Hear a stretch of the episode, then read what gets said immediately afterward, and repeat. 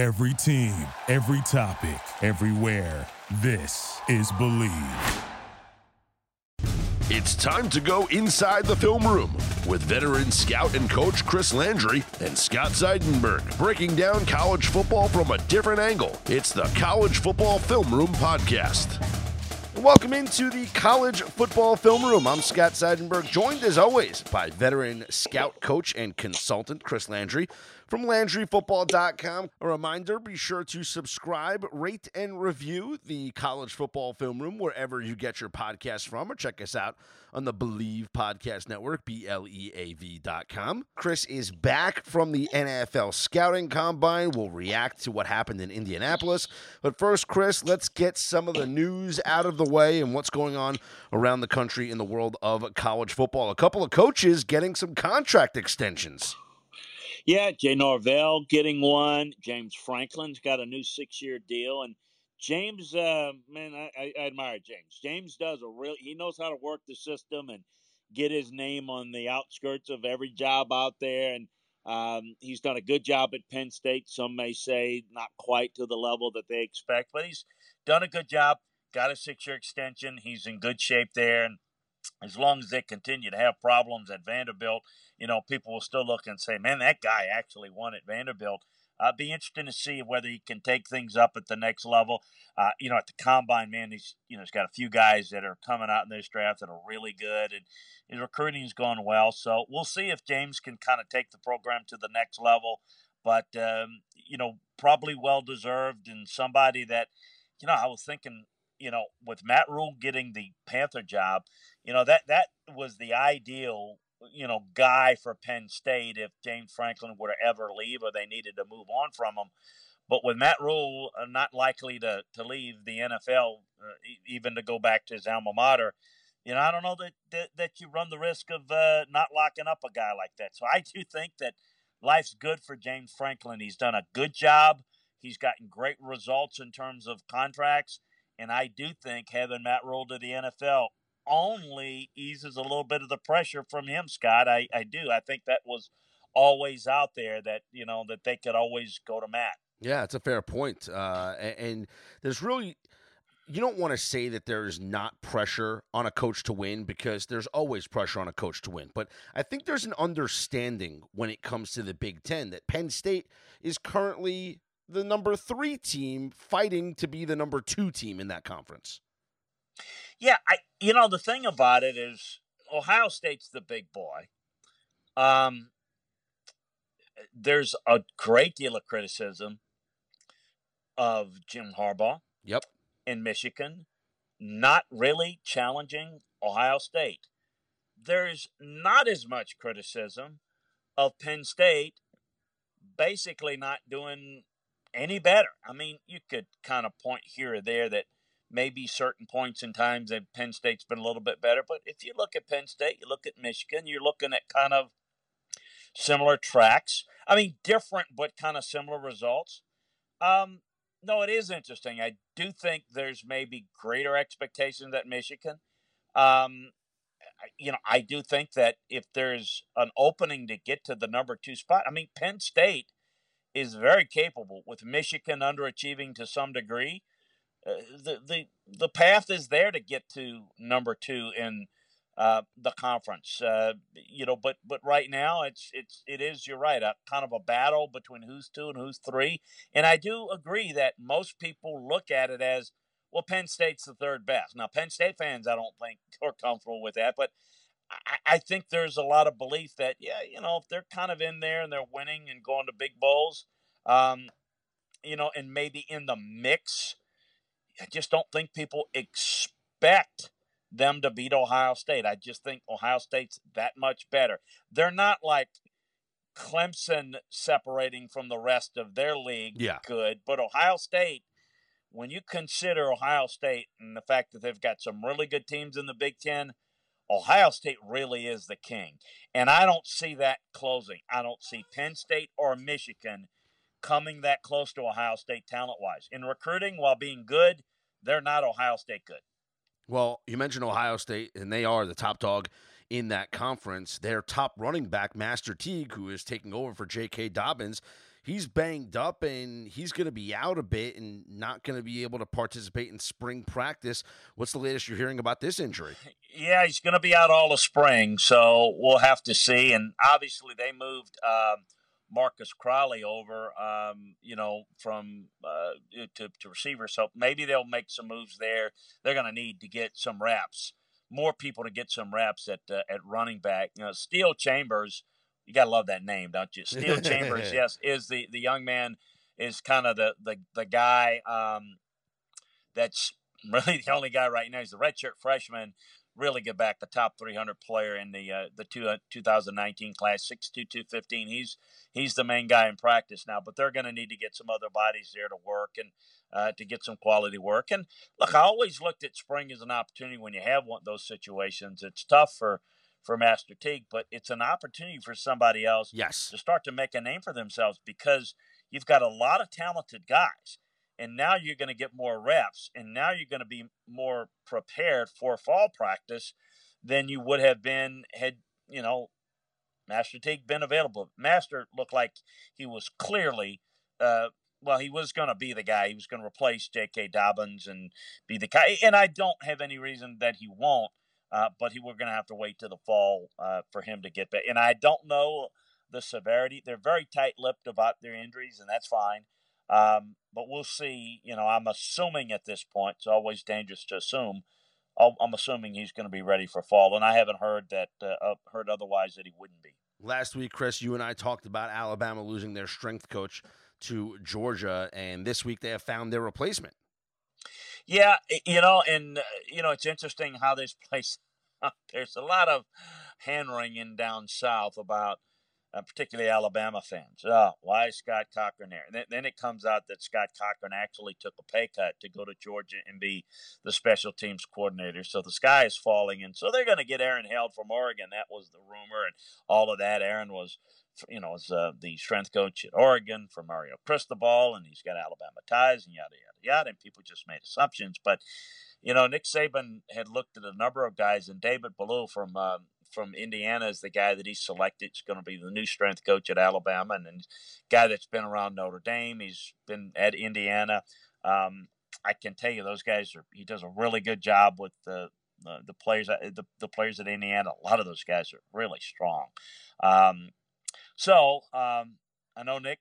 I know him well. He's done his homework and finding the guy that's maybe uh, wanting to to make that move. And it is not an easy place to work and not an easy guy to work for.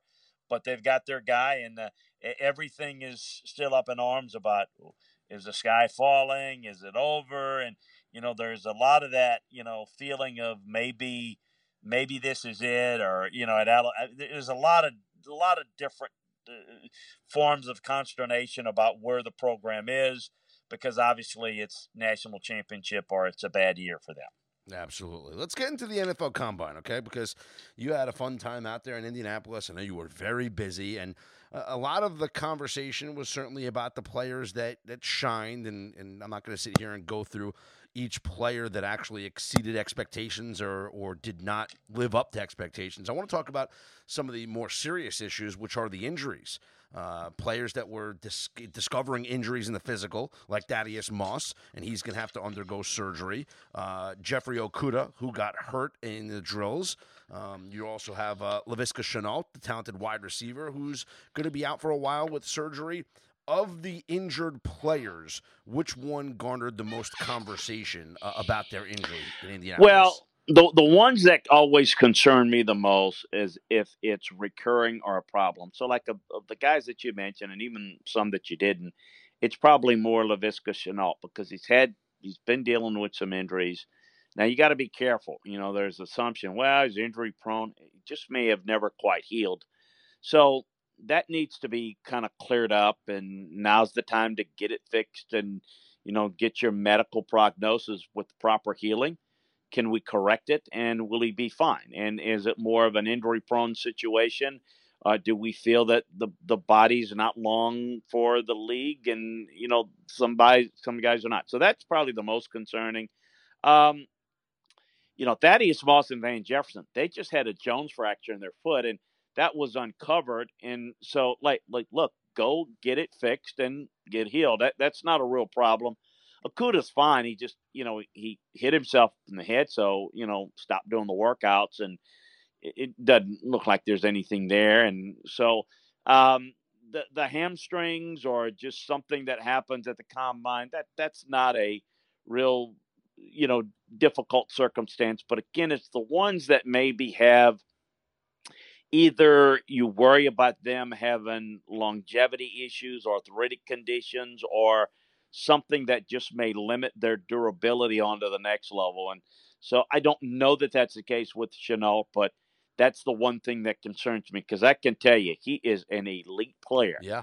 I mean, he does some some Michael Thomas type things um, on the field um, but you just you wonder a little bit about what you're getting health wise. So that's where you got to rely on your doctors and not try to not try to protect you, but just try to make sure that they get to the bottom of the problem and whether it's a potential recurring or just because it's recurred, it just may be that he played with it, never took the time to get it fixed because he's playing, or whether there's something more there. And and you have that sometimes with certain certain body types. Like I'll I'll, I'll address to Tua you know, everything's fine. He's on course. He's not going to work out at Alabama's pro day. He's going to have his own pro day in April.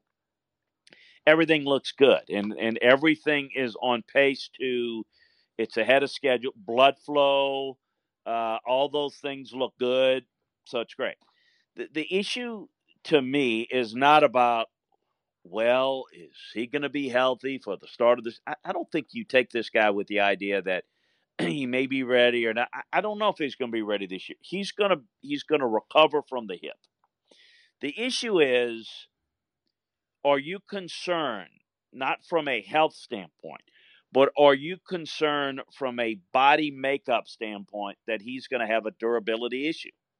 Is that something that's real? Look, injuries occur in football, and everybody goes through them. It's a hundred percent injury factor in this league, but do you have a body that potentially is fragile? I mean, he's had the ankle injuries, he's had the tightrope procedures from both. So he's been basically for a couple of years has dealt with injuries. How much of a risk do you think that is? That's the only issue with him because I think everything else shakes up well. He's going to go top five, but how good he's going to be is obviously going to be tied to his availability, you know, and how not how quickly he can get back on the field, but how consistently he can stay on the field. Because I, I do worry a little bit about him in terms of as he take hits, his, body doesn't doesn't look like ideally it maybe could withstand the rigors of getting hit a lot, and that's something that everyone's going to have to make their own determination on. Chase Young didn't work out at the combine, but he is going to work out at Ohio State's mm-hmm. pro day. And a lot of people have issues with this because, uh, you know, I spoke to Mike Tannenbaum last week, and he said he'd rather see these guys work out at the combine. He wants to see them go up against uh, the other players and, and have a little sense of competition and whatnot. And he, you know, everybody from the NFL is there, and he'd rather see people work out at the combine. So some people have an issue that if you're not working out at the combine because you don't want to be known as a workout player. You just want to show up in camp and, and, and put your best foot forward. Because that's what he has said publicly, Chris. He said, I don't want to be a combine player. I want to get ready. And as soon as training camp opens, whoever I'm drafted by, I come out the gate and I'm the best I can be. But then why work out at Ohio State's pro day?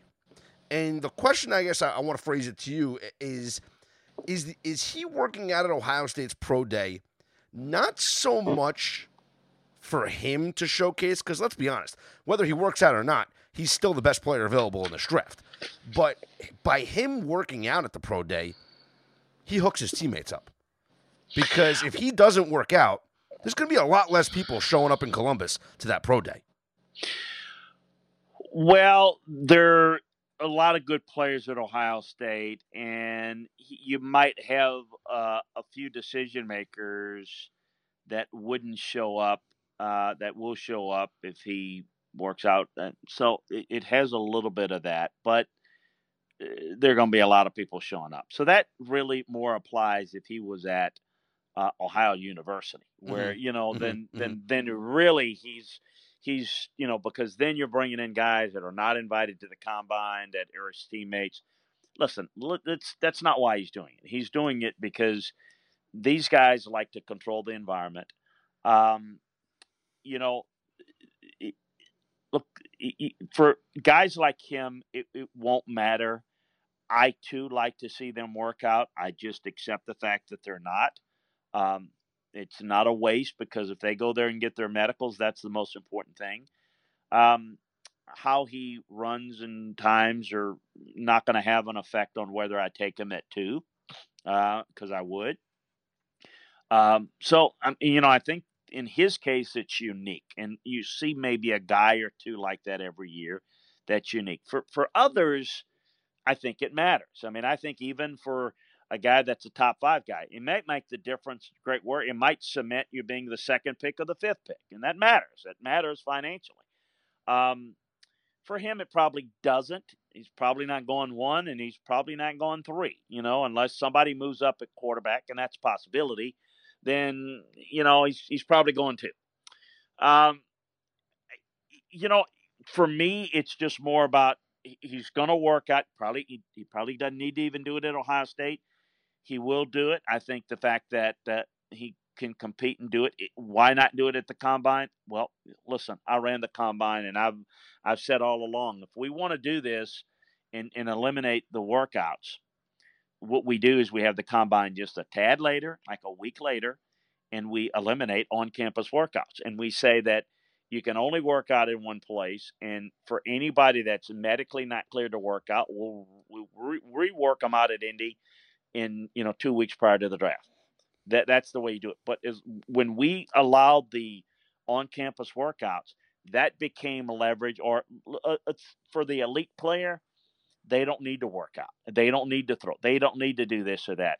If you're going to be the elite player, you don't need to. But all the rest of them, you're you're jockeying for trying to impress and do every little thing right, compete, and all those little put your best foot forward all the time because you want to be the the pick. So even if you're Peyton Manning, you know, and you're trying to be the number one pick over Ryan Leaf or what have you, it, it matters. But in his case, it's one of the rare cases where it doesn't really matter. Now, if there was not a quarterback that was in the mix and you know it was maybe a chance that and let's say that somebody similar um, if there's a chance that he could be the number one, he might be more inclined to do it he's just in a unique spot that he doesn't have to work out. He knows it. His agent knows it. So he's kind of kind of do it on his own on his own uh, time frame and when he wants. But I'd like to see all these guys work out and compete because we have to convert all the times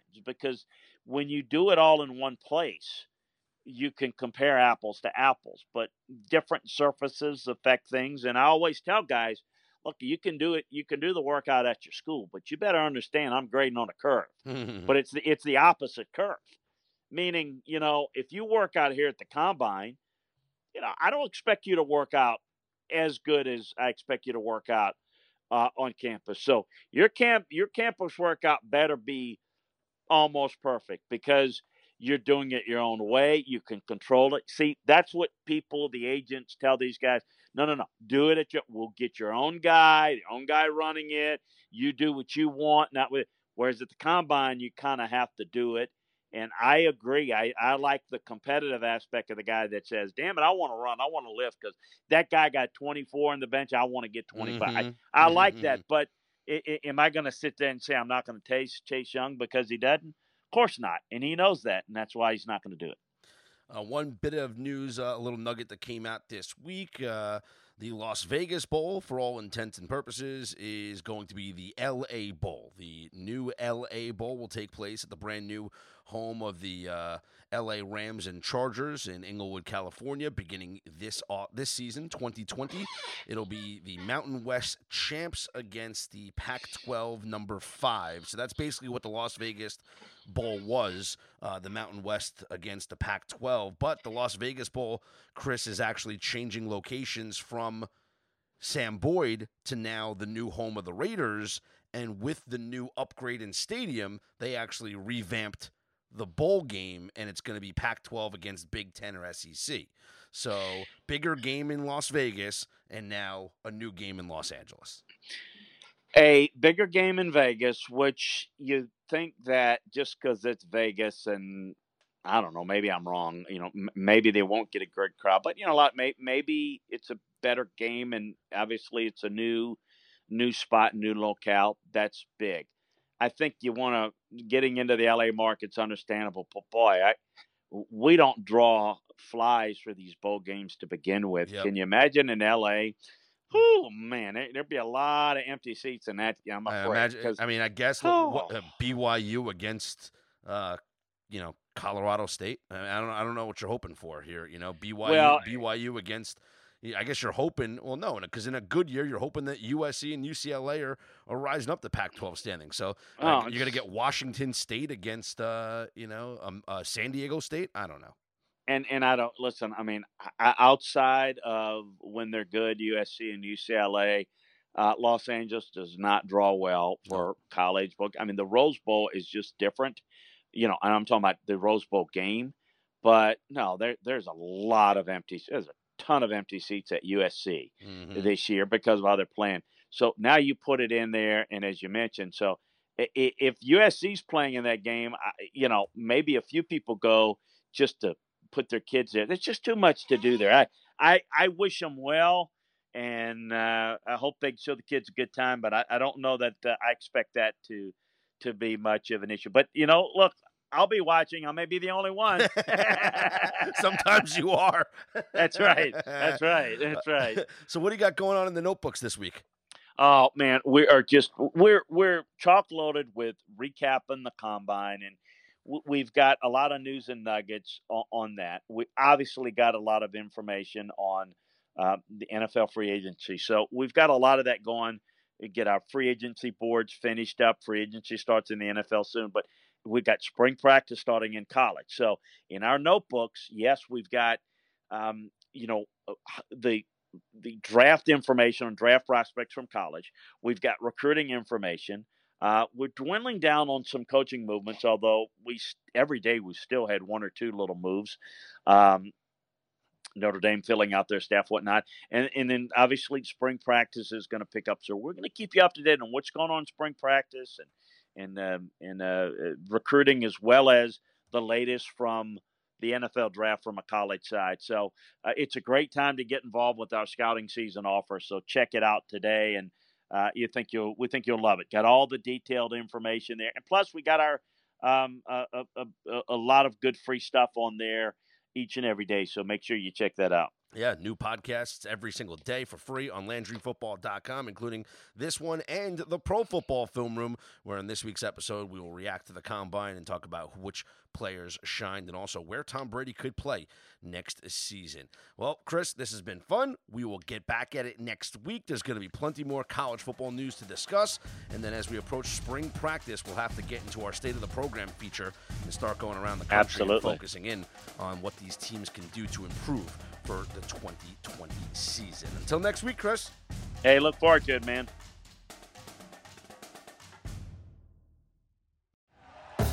Thank you for listening to Bleav. You can show support to your host by subscribing to the show and giving us a five star rating on your preferred platform. Check us out at Bleav.com and search for B L E A V on YouTube.